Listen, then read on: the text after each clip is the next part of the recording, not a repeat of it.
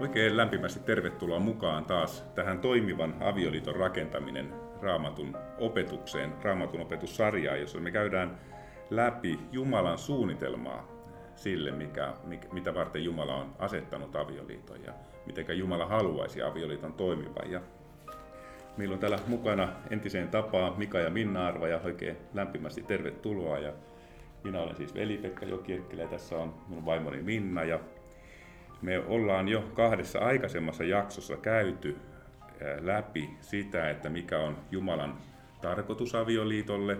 Me käytiin viime kerralla läpi vähän syntiin lankeemuksen vaikutusta avioliitolle ja nyt on tarkoitus käydä läpi sitten miehen roolia avioliitossa. Miehen rooli avioliitossa. Kun mä menin aikoinaan naimisiin, mä en, mulla ei ollut aavistustakaan siitä, että mitä kuuluu miehelle mitä on miehen rooli. Että mulla oli jonkinlaisia malleja tietysti olemassa omasta isästäni ja isoisästä ja sedästäni. Ja aina nämä mallit ei ollut oikein niin kuin välttämättä kaikilta osin ihanteellisia malleja. Ja, ja toi, oli vähän niin kuin sellainen epäselvä asia. Ja avioliitossa myös sitten se, että mikä oli taas naisen rooli, mikä on miehen rooli, niin se aiheutti monenlaisia ongelmia semmoisia kahnauksia siinä avioliiton aikana. Mä en tiedä, onko teillä Mika ja Minna tämmöistä kokemusta, mitä mulla, mulla on ollut niin kuin aikaisemmin ja meillä on ollut Minnan kanssa avioliiton rooleista. Eihän meillä mitään ongelmia koska no niin mä arvelinkin, ei mutta kun jatketaan tästä No eiköhän se opettelua myös sinne niin kuin loppuun saakka, mutta että onneksi voi oppia. Onneksi voi oppia, joo. Tosiaan kun Jumala loi miehen ja naisen meidät luotiin hallitsemaan ja vallitsemaan tätä luomakuntaa yhdessä Jumalan kanssa ja nainen luotiin miehen avuksi, joka tarkoitti sitä, että nainen ei ole siis alempi arvoinen, vaan hän on niin kuin rinnalla kulkija siinä, että Jumalan suunnitelma oli, että me yhdessä tehtäisiin tätä Jumalan suunnittelemaa työtä. Ja siihen liittyy myös se, että, että kun mies ja nainen menee yhteen, heistä tulee yksi liha, eli se kuvastaa tätä kiinteää yhteyttä puolisoiden välillä. Eh, ja vaan tämän yhteyden kautta niin kuin tavallaan pystytään toteuttamaan sitä Jumalan suunnitelmaa täysmääräisesti. Mutta sitten tuli syntiin lankeemus, ja se sai aikaan tiettyjä asioita tähän, tähän koko systeemiin. Ja voidaan sieltä lukea sieltä ää, ihan se, että mitä tämä miehelle vaikutti, miehen rooliin tämä syntiin lankeemus. Sieltä jakeesta ensimmäinen Mooseksen kirja kolmas luku jae 17-19. Miehelle Jumala sanoi, koska kuuntelit vaimoasi ja söit puusta, josta kielsin sinua syömästä, on maa kirottu sinun vuoksesi. Vaivaa nähden saat siitä ruokasi kaikkina elämäsi päivinä. Orjan tappuraa ja ohdaketta se kasvaa sinulle, sinun on syötävä kedon ruohoja. Otsasi hiessä sinä syöt leipäsi, kunnes tulet jälleen maaksi, sillä siitä sinut on otettu. Tomua sinä olet, ja tomuun sinun on palattava.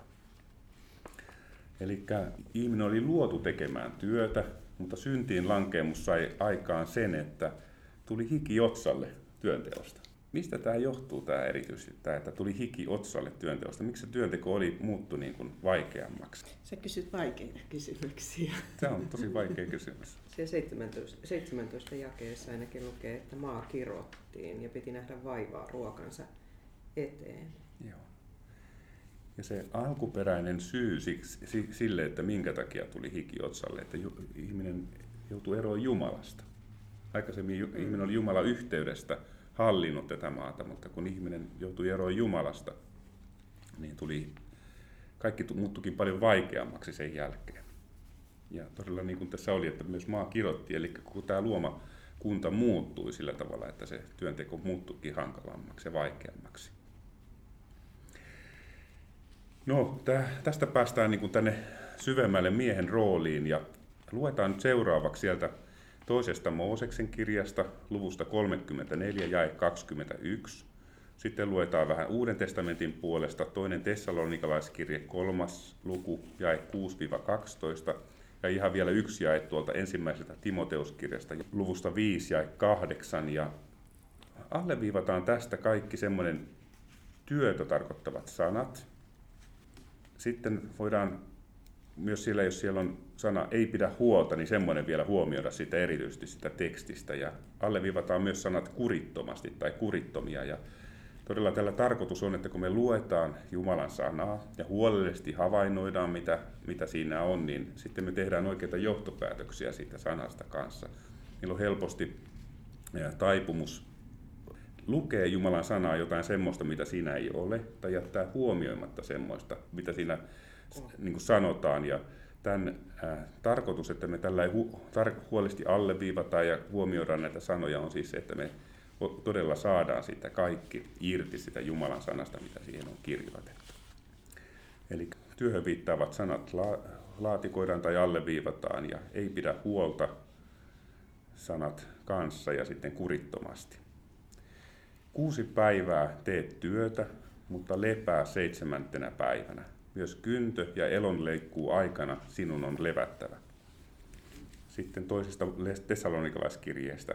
Herran Jeesuksen Kristuksen nimessä me käskemme teitä, veljet, pysymään erossa jokaisesta veljestä, joka vaeltaa kurittomasti, eikä sen opetuksen mukaan, jonka saitte meiltä. Tiedättehän itse, kuinka teidän tulee seurata meidän esimerkkiämme.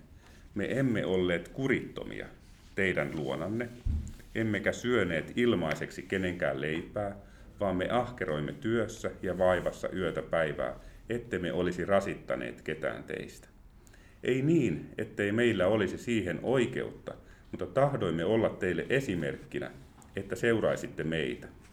Jo silloin, kuin olimme luonamme, määräsimme, että jos joku ei halua tehdä työtä, älköön myöskään syökö. Olemme näet kuulleet, että muutamat teidän joukostanne vaeltavat kurittomasti, eivätkä tee työtä, vaan touhuavat turhia. Sellaisia käskemme ja kehotamme Herrassa Jeesuksessa Kristuksessa tekemään työtä kaikessa hiljaisuudessa ja syömään omaa leipäänsä. Ja sitten viimeinen kohta on tämä ensimmäinen Timoteuskirje luku 5 ja 8. Mutta jos joku ei pidä huolta omaisistaan, eikä varsinkaan omasta perheväestään, hän on kieltänyt uskon ja on epäuskoista pahempi. Mitä me nyt opitaan nyt näistä raamatun jakeista? Ensinnäkin miehen vastuusta ja mitä me opitaan työnteosta ja näistä sanoista, mikä viittas kurittomuuteen. Tai mikä on niin miehen vastuu perheestään näiden jakeiden perusteella. Kyllähän miehellä on selkeä selkeä vastuu ja semmoinen niin kuin, ei pelkästään hetkellinen, vaan ihan avioliiton alusta avioliiton loppuun asti. Vastuu siitä, että, että tuota, ahkeroimme työssä ja vaivassa. Ja pitää huolta omaisista ja perheväistä. Miten tämä kuriton sana, mikä sen vastakohta on? Kuri, kurittomasti eläminen, niin mikä se vastakohta on? Kurinalainen. Kurinalainen elämä. Mm. Eli Jumala on kutsunut meidän, e, meidät elämään kurinalaista elämää kuitenkin. Mitäs sitten taas, että jos ihmiset vaeltaa kurittomasti, jos on veljiä, jotka vaeltavat kurittomasti, niin mitäs tämä raamatun paikat sanoo tämmöisestä asiasta? Täällä sanotaan jakeessa 10, tämä toinen tessalonikalaiskirje, että jos joku ei halua tehdä työtä, älköön myöskään syökö. Joo, Nälkä aika, tulee, jos ei saa palkkaa. Aika tylysti sanottu siinä kyllä. Ja sitten siinä jakessa kuusi on vielä, että, että käskemme teitä, veljet, pysymään erossa jokaisesta veljestä, joka vaeltaa kurittomasti, eikä sen opetuksen mukaan, jonka saitte meiltä.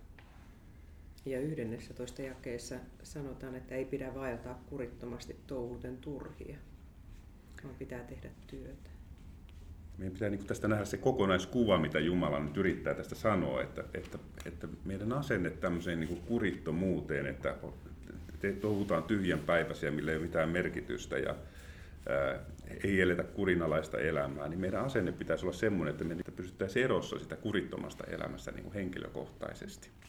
Mietin, että joku voisi kysyä, että mikä on turhanpäiväistä ja kuritonta mm. ja mikä taas on sitten sitä niin kuin tavoiteltavaa ja kurinalaista. Joo, mulle henkilökohtaisesti on tämä, muista missä päin se oli, se tuulen tavoittelu. Niin on moni asia on tuulen tavoittelua, että, että kyllä tässä, tässä elämässä arkipäivänä kun menee, niin kyllä monta kertaa mieltä, onko tässä oikeasti mitään järkeä. Voisinko me käyttää sen ajan, mitä, mitä saa päivittää elää, niin johonkin muuhun kuin siihen tuulen tavoitteluun. Hmm. Meillä on asioita, joilla kun me tehdään tiettyjä asioita, niillä on merkitystä niin kuin iankaikkisuuden näkökulmasta. Ja meillä on asioita, joita me tehdään, joilla ei mitään merkitystä, jotka on ihan, ihan turhan päiväisiä. Ja, ja yksi sellainen asia, mikä on tärkeä asia, on se, että me pidetään huolta perheestä ja huolehditaan perheen elannon saamisesta. On toki työttömyyttä ja on kaikkea tämmöisiä, niin mikä on ihmisestä riippumattomia syitä, mikä on sairautta, joka estää sitä työntekoa ja muuta, mutta niin kuin normaalisti Jumalan suunnitelma on tämmöinen, että miehen tulisi tehdä työtä ja elää kurinalaista elämää. Ja sairaudesta ja työttömyydestä huolimatta voi tehdä asioita, jotka on hyväksi perheelle Joo. ja läheisille. No toisessa Mooseksen kirjassa tämä ihan ensimmäinen raamatun jae, mikä me luettiin, lukee tällä tavalla, että 34 luussa ja kesä 21, kuusi päivää teet työtä, mutta lepää seitsemäntenä päivänä. Myös kyntö- ja elonleikkuu aikana sinun on levättävä. Tämä käsky on annettu syntiin lankeemuksen jälkeen. Minkä takia Jumala antoi tämmöisen käskyn ihmiskunnalle? Jumala niin varmasti ymmärsi sen, että, että ei ole hyvä vaan levätä, eikä hyvä myöskään tehdä vaan työtä. Että kiireisinäkin aikana ihminen tarvii lepoa, palautumista. Jumala halusi sitä, kun seitsemäs päivä on häntä varten. Ja, ja käskyissä, kymmenessä käskyssä on, on sanottu, että pyhitä, lepopäivä, ei, pyhi, pyhitä lepopäiväsi. Niin.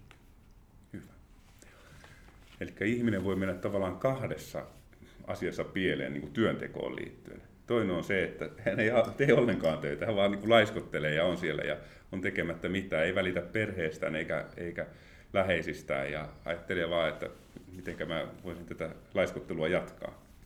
Ja toinen asia taas, missä ihminen voi mennä pieleen, on, että ihminen tekee liikaa töitä. Että ihminen vaan se koko elämä on pelkkää työntekoa ja, ja eikä nähdä, että se työ on niin kuin tavallaan väline siihen, että, että, että sen kautta niin kuin tuodaan niin kuin hyvyyttä tietyllä, tietyllä määrä maailmaa, ja onko se työ ryöstää niin kuin tavallaan sen ihmisen pois, ehkä perheeltäkin kokonaan. Ja mulla itsellä on tässä henkilökohtainen kokemus tästä jälkimmäisestä. Ja mäkin, mullakin oli aikakausi, jolloin mä tein neljää työtä yhtä aikaa, enkä ollut koskaan kotona. Kävit sä sunnuntaisin 20 minuuttia? Niin. tai kaksi tuntia. ja kyllä mä toki itselleni varasin aikaa, mutta en perheelleni ollenkaan sitten, sitten niin kuin siinä työn ohessa. Että, että tässä on tosiaan kaksi, minkä, mi, mihin ihminen voi mennä pieleen, ja sen takia Jumala on antanut tämmöisen ohjeen meille. Ja Jeesushan sanoo tästä sapattipäivästä tai lepopäivästä oikeastaan, seitsemännen päivän lepopäivästä, että se on ihmistä varten. Että se, ole, se on niin kuin ennen kaikkea että ihmisen levon kannalta. Ja me tiedetään kommunistisista maista, joissa on pyrittykin tekemään kymmenpäiväistä työviikkoa, että ihminen ei toimi sillä, ihminen ei pysty tekemään sitä. Että kun pidä, mennään pidemmän aikaa, että tehdään vain kymmenpäiväisiä viikkoja, niin ei se vaan pelaa sitten loppujen lopuksi. Että meidät on suunniteltu justiin tämän seitsemännen päivän niin kuin systeemin mukaan, että Jumala tietää mikä, tarkalleen, mikä meille on niin kuin hyväksi. Eli kuusi päivää työtä, yksi päivää lepoa meidän yhteiskunnassa nykyään viisi päivää työtä, kaksi päivää lepoa. Mutta harva lepää kahta päivää, että se kumminkin tekee sitten sen kuudennenkin päivän moni, että, Juuri että se on ehkä enemmän näitä poliittisia juttuja se viisi päivää, että Jumala on luonut kuudeksi päiväksi tehtäväksi töitä ja yksi mm. päivä lepoa. Työtä se on kotonakin tehtävä mm. työ. Niin, Kyllä. ja pyhitä lepopäivä, se tarkoittaa, että se yksi päivä olisi oikeasti Herralle, Herralle pyhitetty. Mm. Ja yhdessäololle varmasti. Niin, ja yhdessäololle. No, jos mies ei toimi sitten tämän Jumalan odotusten mukaan, niin mitä tämä ensimmäinen Timoteuskirja, eli tämä viimeinen jae, mikä me luettiin sivulta 27, luku 5 ja 8, niin miten, miten tällaista miestä kuvataan tässä Timoteuskirjeessä? Mä voin lukea lukea tämän jakeen vielä uudestaan. Mutta jos joku ei pidä huolta omaisistaan, eikä varsinkaan omasta perheväestään, hän on kieltänyt uskon ja on epäuskoista pahempi. Mitä tämä sanoo nyt sitten? Niin, jos kieltää tai ei pidä huolta omasta perheestään ja omasta perhepäistään tarkoittaa näitä läheisiä, jotka, jotka on, kuuluu kuitenkin tähän perheeseen, niin hän kieltää uskonsa ja on epäuskoista pahempi, mikä kuulostaa kauhealta tilanteelta. Miten hän sanoo kuitenkin, että kyllä mä Jeesukseen uskon? Mutta kieltää sen, mihinkä Jumala kehottaa. Ja Jeesus sanoi, että jos te rakastatte minua, niin te pidätte minun käskyni. Joo. Mm. Eli niin uskoa ei voi erottaa teoista, että ihminen toimii niin kuin hän uskoo. Jos ihminen uskoo, että tässä on niin kuin Jumalan tarkoitus on niin kuin rakastaa läheisiä, pitää heistä huolta. Jos ihminen sen kieltää, niin hän, hän on väärässä suhteessa Jumalan kanssa. Hänellä ei ole sellaista suhdetta kuin Jumala olisi tarkoittanut. Mm. Tämän niin kuin raamatun jakeen mukaankaan ei voi ajatella, että, että Jumalan valtakunnan työ tai työ seurakunnassa, lähetystyö olisi tärkeämpää kuin se tehtävä omassa perheessä, mm. jonka Jumala on niin kuin kullekin antanut.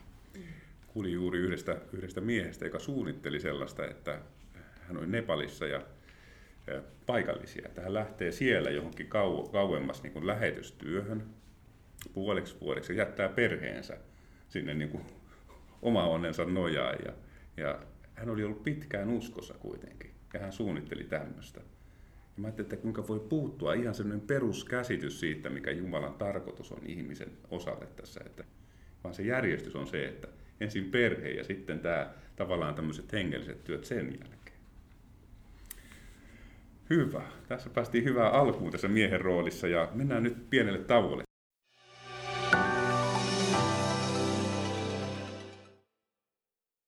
Tervetuloa mukaan toimivan avioliiton rakentaminen Raamattu-opetussarjaan. Käymme tässä opetussarjassa läpi Jumalan suunnitelmaa avioliitolle Precept Raamatun koulutusjärjestön tuottaman materiaalin avulla. Tule mukaan kanssamme tutkimaan Jumalan suunnitelmaa avioliitolle. Voit halutessasi tilata kirjan Toimivan avioliiton rakentaminen kotisivujemme kautta. Recept Iltalehti.fi. Kirjan hinta on 10 euroa, sisältäen postituskulut.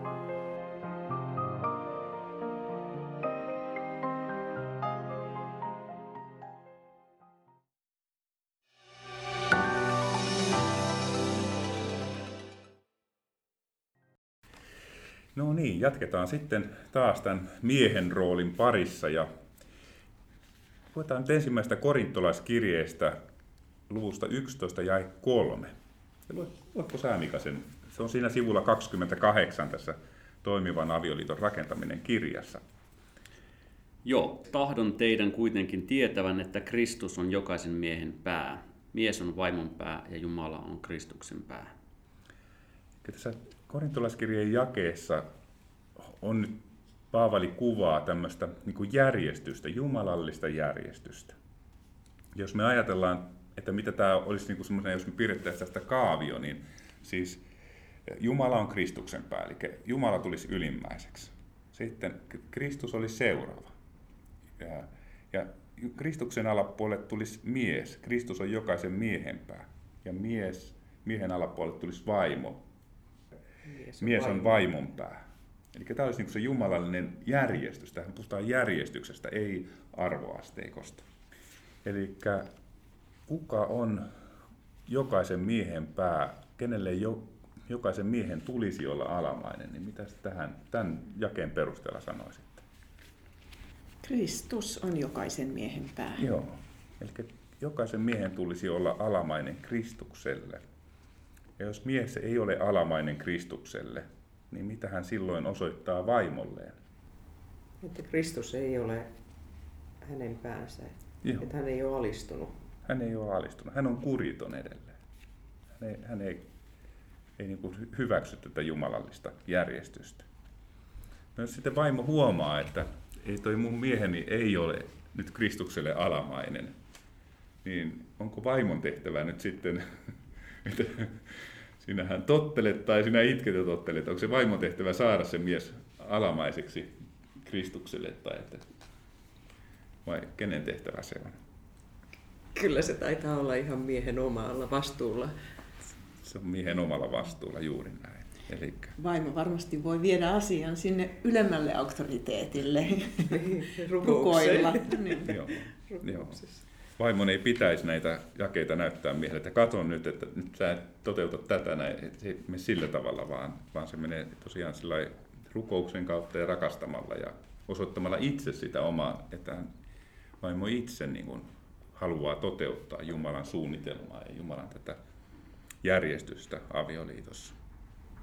Miksei voi näyttää jakeita? No, mä tarkoitin sillä ehkä sillä semmoisella, semmoisella että katso nyt tämmöinen sun pitää olla ja sä et ole. Että, eli se ei mene sillä tavalla eteenpäin, se saa miehen usein vaan takajaloilleen tämmöinen. Että se tar- tarvitsee tulla toisella tavalla siihen miehen ymmärrykseen. Voi unohtaa vaikka kato, yö tuonne aamiaispöydälle raamatun auki justiin paik- tästä kohdasta.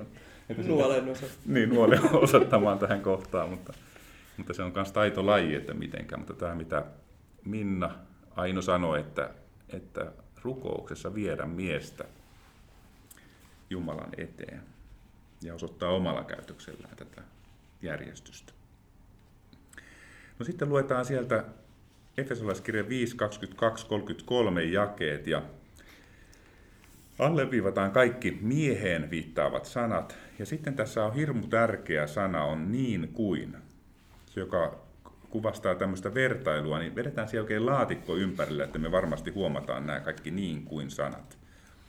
Ja tämä alkaa heti sillä tavalla tämä, tämä kohta, että siinä moni feministi hyppää nyt niin kuin takajaloilleen, mutta koitetaan, jos me päästään niin kuin syvälle, että mitä tässä oikeasti Jumala tarkoittaa, koska Jumala, me tiedetään jo luomisesta, että Jumala loi miehen ja naisen omaksi kuvakseen, että Jumalan näkökulmissa, näkökulmassa nainen ei ole alempi arvoinen kuin mies, ja heidät on luotu yhdessä hallitsemaan, että, että mistä tämä nyt puhuu sitten nämä seuraavat jakeet, että päästään siihen niin kuin syvemmälle sisälle. Tämä on siis sivulla 29 tässä kirjassa toimivan avioliiton rakentaminen. Vaimot, olkaa omalle miehellenne alamaisia niin kuin Herralle. Sillä mies on vaimon pää niin kuin myös Kristus on seurakunnan pää, oman ruumiinsa seurakunnan vapahtaja. Niin kuin seurakunta on Kristukselle alamainen, niin olkoot vaimotkin miehelleen kaikessa alamaisia. Miehet, rakastakaa vaimoanne niin kuin Kristuskin rakasti seurakuntaa ja antoi itsensä alttiiksi sen puolesta, että hän sen pyhittäisi, puhdistaen sen vedellä pesten sanan kautta ja asettaisi eteensä kirkastetun seurakunnan vailla tahraa, ryppyä tai muuta sellaista, pyhän ja nuhteettoman. Samoin jokaisen miehen tulee rakastaa omaa vaimoaan niin kuin omaa ruumistaan. Joka rakastaa vaimoaan, rakastaa itseään. Eihän kukaan ole koskaan vihannut omaa lihaansa, vaan hän ravitsee ja vaalii sitä niin kuin Kristuskin seurakuntaa. Sillä me olemme hänen ruumiinsa jäseniä. Sen tähden mies luopukoon isästään ja äidistään ja liittyköön vaimoonsa, ja ne kaksi tulevat yhdeksi lihaksi. Tämä salaisuus on suuri. Minä tarkoitan Kristusta ja seurakuntaa. Mutta myös jokainen teistä rakastakoon vaimoaan niin kuin itseään, ja vaimon tulee kunnioittaa miestään. Niin kuin huomasitte, tässä oli monta kertaa tämä niin kuin sana tai sanat. Ja itse asiassa seitsemän kertaa sanotaan niin kuin. Eli tämä niin kuin on jotain hyvin tärkeää tässä, että jos me luetaan tätä raamatun tekstiä huomioimatta tätä niin kuin asetelmaa, niin tässä mennään pieleen. No, mitä te, minkälaisia huomioita te teitte nyt sitten tästä, mitä ohjeita tästä tekstistä miehet saa suhteessa puolisoon? No ensinnäkin tuosta ensimmäisen jakeen, niin kun sä alustit tänne, niin kun lähdit lukea sitä, että se on tosi semmoinen vaikea tietyllä tavalla aika, aika rankkaa jae, mutta jos sen lukee aino, ainoastaan, niin, niin se saattaa jäädäkin sitten rankaksi. Mutta kun tämä mennään läpi nämä muut jakeet tästä, tämä tulee todella hyvin perustelluksi, että se ei todellakaan tarkoita sitä pelkästään, mitä tuossa ensimmäisessä jakeessa lukee, että se yksi liha, että me ollaan sama yksi. Ja, ja sitten niin kun, onhan tämä aika, aika niin kun kovasti vaadittu mieheltä, että, että pitää rakastaa vaimoa niin kuin, niin kuin tota Kristuskin rakasti seurakuntaa antamalla oman henkensä ihmisten edestä. Mm. Ehkä se malli miehen rakkaudelle, niin, että, mitenkä... En mä tiedä siis, että voiko ton, ton, ton, ton kovempaa enää olla, mm. vaatimusta olla. Ja, ja tota, eli eli että jos, jos mies rakastaa vaimonsa niin, että oma henkensä voisi antaa puolesta, niin, niin silloin tuo ensimmäinen jae pelkästään, jos luetaan, niin sehän on ihan toinen juttu. Ja Jeesus antoi hyvin selvän mallin palvelevasta johtajuudesta. Hän tuli palvelemaan seurakuntaa, pesi opetuslastensa jalat. Ei hän tullut niin kuin, palveltavaksi. No mitä naiset sanotte tästä ensimmäistä jakeesta? Vaimot, olkaa omalle miehellenne alamaisia niin kuin Herralle, että jos mies rakastaa vaimoa niin kuin Kristus rakastaa seurakuntaa, on valmis kuolemaan vaimon puolesta ja tällä tavalla, niin tuntuuko tämä jotenkin niin kuin hankalalta tämä ensimmäinen ja ei olla alamainen omalle miehelle? No ainakin aikaisemmassa elämässä, ennen kuin me Herraa tunnettiin, niin Eihän mä missään nimessä suostunut sun alamaisena olemaan, että mä taistelin kaikella tapaa, jotta mä olisin vähän ehkä korkeammalla määräystasolla kuin sinä. mutta, mutta sen jälkeen, kun oppi tuntemaan Herran, niin mun se on jotenkin ihanaa olla miehelle alamainen, koska mies on Herralle alamainen ja, ja sillä lailla tulee tavallaan niin kuin se järjestys oikeaksi, että mä saan olla nainen ja mä saan olla se heikompi osapuoli. Ja mitä, mitä Jumala on tehnyt Vellussa taas sellaista muutosta, niin se on niin suuri muutos, mitä Vellussa on tapahtunut, että Vellu ei, ei ole enää manipuloiva eikä ajattele pelkästään itseään, vaan ajattelee meitä ja, ja mun hyvinvointia ja meidän koko perheen hyvinvointia. Ja se on, se on valtavan suuri asia niin kuin olla siinä omassa roolissaan ja, ja Vellu voi olla omassa roolissaan ja mulla on niin paljon parempi olla tä, tällä niin kuin järjestysasteikolla kuin mitä oli aiemmin ennen kuin en Jumalaa tuntenut. Sitten siinä 28 jakeessa on kanssa vielä tästä rakastamisesta, että minkälaista se rakkauden tulisi olla, niin mitä siinä 28 jakeessa? Että miehen tulee rakastaa omaa vaimoaan niin kuin omaa ruumistaan. Joo. Eikö siinä tulee se just, että kun nainen on otettu miehestä, mennään taas siihen luomiskertomukseen, ja kun mies ja nainen menee yhteen, heistä tulee yksi liha. Että jos ei mies niin kuin rak, rakasta vaimoa, niin hän ei niin kuin rakasta silloin niin kuin itseensä. Että hän, miehen pitäisi koko ajan nähdä vaimoa, että he on, kaksi on yksi. Se, niin kuin se, se on niin kuin se niin kuin Jumalan näkemys siitä, että minkälainen se avioparien suhteen pitäisi olla. Että. Ja jos mietitään sitä aikaisempaa elämää taas, niin, niin jos mä saan sanoa, niin sä, sä monta kertaa ajattelit omaa hyvinvointia paljon enemmän ja omaa itseäsi enemmän, mitä sä et nykyään enää tee. Että sä ajattelet, että sä jopa saatat menemään, olla menemättä treeneihin, että sä jäät niin kuin mun kanssa kotiin. Eli, eli tämä rakastaa sanahan on meidän yhteiskunnassa vähän kulahtanut. Puhutaan rakkaudesta ja rakastamisesta, niin silloin ei välttämättä käsitetä, mitä raamattu tarkoittaa rakastamisella niin kuin siinä jumalallisessa mielessä. Ja jos me katsotaan kreikan kielestä, niin näissä kohdassa, missä puhutaan rakastamisesta, niin siellä on sana agapao, joka merkitsee varautu, varautuksetonta rakkautta. Siis rakkautta myös semmoisessa tilanteessa, että toinen ei välttämättä edes ansaitse sitä rakkautta niin sanotusti. Ja semmoista rakkautta, joka haluaa toiselle aina parasta. Että rakkaushan on sitä, että haluaa toiselle sitä, mikä on hyvää. mikä on todella hyvää. Ja tämä rakastaminen on tässä presens-muodossa kieliopillisesti, joka tarkoittaa tämmöistä tavaksi tullutta jatkuvaa toimintaa.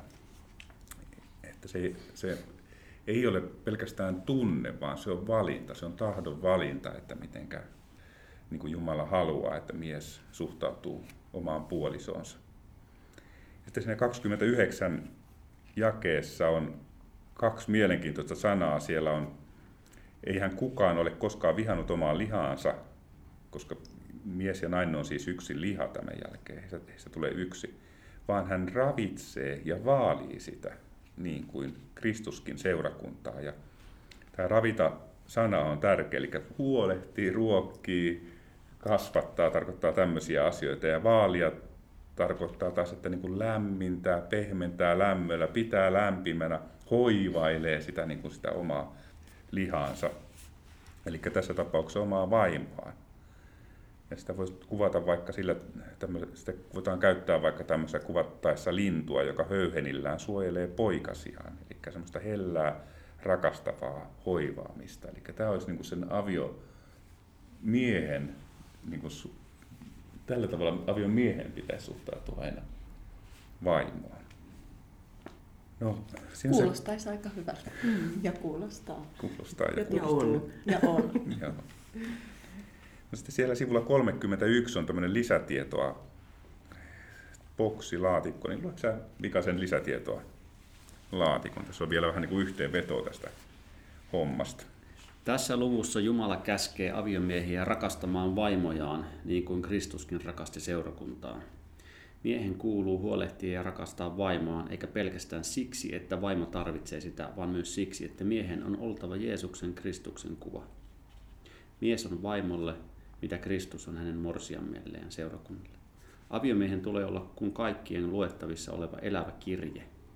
Luonteeltaan ja elämäntyyliltään mies joko näyttää, mikä on Jeesuksen Kristuksen luonne ja työ seurakunnansa puolesta, tai pilaa kuvaa, jota avioliiton oli Jumalan mukaan tarkoitus esittää. Kun muistatte syntiin lankeemuskertomuksesta, kun Eeva otti puusta hedelmää söi ja antoi puolisolle ja Adam söi kanssa, niin Jumala ei mennyt ensiksi Eevan luokse ja kysynyt, että miksi sä söit tästä, vaan hän meni Aadamin luokse. Eikä mies vast, on myös niin sillä tavalla suuremmassa vastuussa perheestään ja tämmöiseen niin kuin jär, Jumalan järjestykseen, eli että on Jumala ylimpänä Kristus, mies ja vaimo, eli puhutaan järjestysasteikosta, ei arvoasteikosta, niin siihen sisältyy myös vastuukäsite vaimot on toki vastuussa ihan yhtä lailla niin kuin Jumalalle omasta itsestään, mutta miehen vastuu perheestään on suurempi kuin vaimon vastuu. Mitenkäs te miehet koette, kun vaimo annettiin miehelle avuksi? Kun lukee tästä tätä miehen tehtävää, niin se kuulostaa kyllä aika, aikamoiselta olla Kristuksen kuvana. Nyt tietysti vaimona tuntuu hyvältä, että saisi olla siinä miehen rinnalla. Miltä se teistä miehistä tuntuu? Onko se apu tarpeen? Että pystyisi tuntuu, olemaan niin, Jumalan on, Kristuksen se, kuvana. Että niin. Et... Kyllä se vähän sillä näin, että kyllä tämä on sellainen yhteinen asia kuitenkin, että se toinen ei kasva tuomitsemalla sen Kristuksen kuvan kaltaisuuteen, vaan rakastamalla, että rakkaus, vaan rakkaus kasvattaa ja muuttaa niin kuin ihmistä. Ja just se vaimoltakin tarvitaan armahtavaisuutta, jos miehet eivät täytä, niin kuin me ei täytetä sitä Kristuksen rakkauden mittaa useinkaan, että me usein mennään niin kuin metsään siinä ja silloin toki niin kuin vaimolta tarvitaan armahtavaisuutta ja tämä ei ole niin kuin, nämä miehen roolin kuvaus ei ole ensisijaisesti vaimoja varten kirjoitettu, vaan se on kirjoitettu miehiä varten. Että miehet, miehillä olisi niin kuin mitä tavoitella ja mitä kohtaan mennä. Että, ja se on toki tärkeää, että meillä on niin kuin joku semmoinen niin kuin kuva, semmoinen niin ihanne kuva siitä, että minkälaisia meidän olisi hyvä olla. Ja monta kertaa epäonnistutaan siinä. Ja silloin tarvitaan sitä apua rinnalle tukemaan siinä, että, että niin kuin me voisimme kasvaa enemmän Kristuksen kuvaksi. Niin ja se rakkaus oli sitä lämpimää ja sitä hellää ravitsevaa ja vaalivaa rakkautta. Sitä huolenpitoa. Hyvä. Tyydyttikö tämä vastaus? Kyllä. Mennään sivulle 32. Siellä on kolme raamatun kohtaa. Ensimmäinen Pietarin kirje, kol, luku 3 ja 7, kolossalaiskirje 3 ja 19 ja Efesolaiskirje 5 ja 25. Ja luetaan nämä vielä ääneen siitä ja kaikki mieheen viittaavat sanat voi sitten alleviivata samoin. Samoin te miehet, eläkää ymmärtäväisesti vaimonne kanssa niin kuin heikomman astian kanssa. Osoittakaa hänelle kunnioitusta, koska olette yhdessä elämän armon perillisiä, etteivät rukouksenne estyisi. Miehet, rakastakaa vaimoanne, älkääkä olko hänettä kohtaan katkeria. Miehet, rakastakaa vaimoanne niin kuin Kristuskin rakasti seurakuntaa ja antoi itsensä alttiiksi sen puolesta. No mitä vielä lisää tässä tuli? Viimeksi me puhuttiin nyt tuossa edellisessä jakeessa tästä rakkaudesta paljon, mutta mitä lisää tässä vielä tulee niin kuin tästä miehen roolista erityisesti tässä ensimmäisessä Pietarin kirjeessä, niin mitenkä meidän pitäisi elää vaimojen kanssa? No meidähän pitäisi ymmärtää, vaimottaan tietysti ovat aina hyvin helppoja ymmärrettäviä, mutta silti pitäisi vielä parantaa. ja tämä niin kuin heikomman astian kanssa, että se sun vertaus tästä linnusta, joka höyhenillään poikastaan suojelee, niin, niin kyllä mä sanon, että se varmasti vaimosta tuntuisi hyvältä, kun me siihen pystyisimme. Ja kunnioitusta osoittaa, koska, koska me ollaan yhdessä Jeesuksen armon perillisiä. Ja mitä tapahtuu sitten, jos, niin kuin tämän Pietarin kirjeen mukaan, että jos näitä ohjeita ei noudateta, jos me ei yritetä olla ymmärtäväisiä, jos me ei kunnioiteta vaimoa, niin mitenkä, mitä tapahtuu?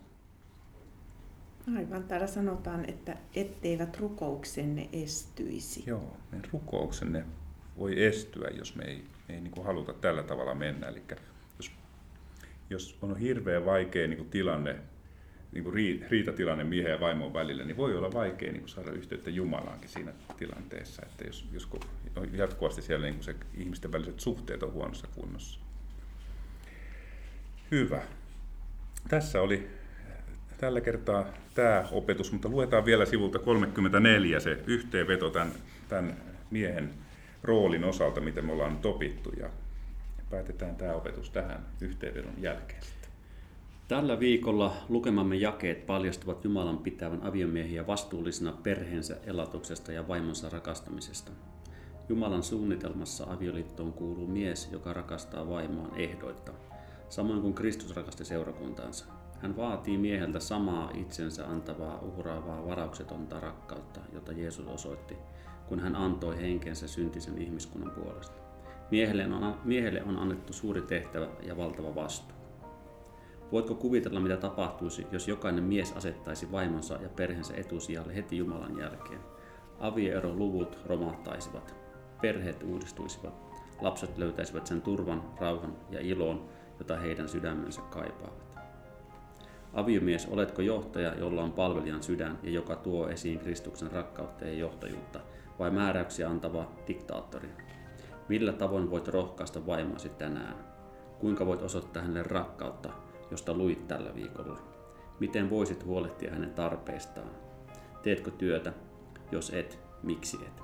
Jos olet töissä, kärsiikö vaimosi ja perheesi sen takia? Oletko keskittynyt niin täysin perheenelättäjän rooliin, että laiminlyöt velvollisuutesi rakastaa? Mieti hetki tunnistaaksesi ainakin yhden tavan, jolla voit tehokkaammin toteuttaa Jumalan sinulle antamaa roolia tällä viikolla. Joo, kiitos. Ja seuraavalla viikolla sitten jatketaan naisen roolista.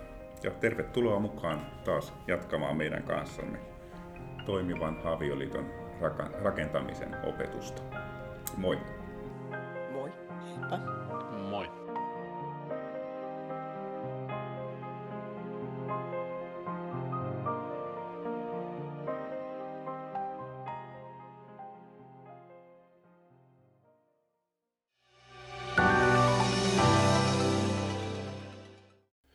Precept on kansainvälinen tunnustuskuntiin sitoutumaton raamatun koulutusorganisaatio. Tavoitteenamme on auttaa kristittyjä kiinnittymään lujemmin Jumalan sanaan opettamalla induktiivista raamatun lukemista. Tämä on mielenkiintoinen ja tehokas tapa oppia lukemaan ja tulkitsemaan raamattua. Tilaa uutiskirjeemme ja katso lisää toiminnastamme kotisivultamme precept.fi.